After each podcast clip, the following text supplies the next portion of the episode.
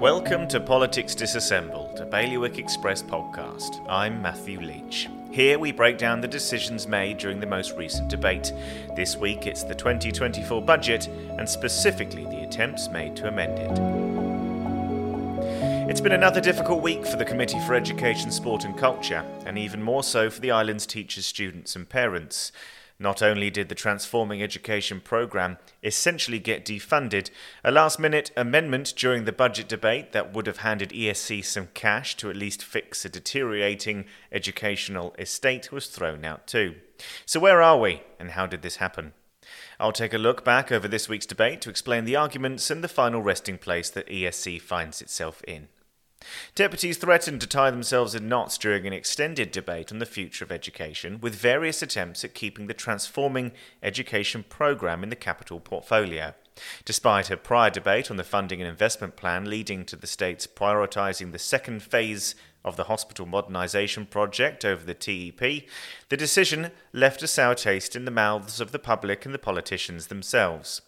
It was an impossible decision then, but Guernsey is in an impossible place. Without a firm plan for new taxation, the island doesn't have the money to fund both.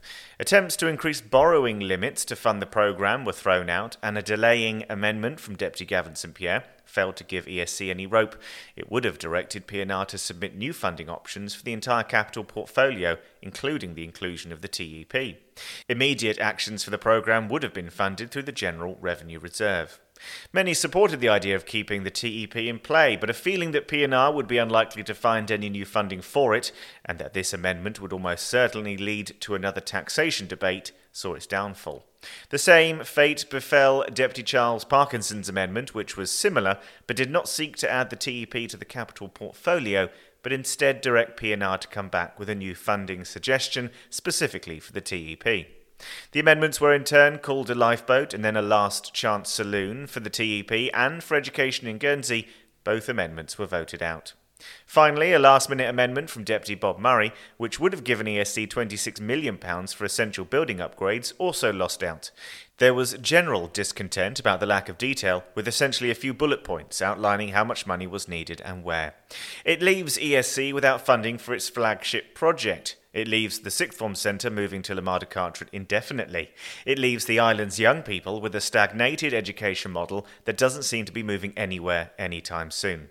While the island finally found political support for one of the education models, there's absolutely no funding for it. So, what happens next? In a jarring statement, the president of ESC, Deputy Andrea Dudley Owen, warned during one of her speeches that the island is getting to the crazy situation where they were having to consider providing post 16 education off island. Whether or not that's true, or just a knee jerk reaction to a bitter debate, is yet to be seen.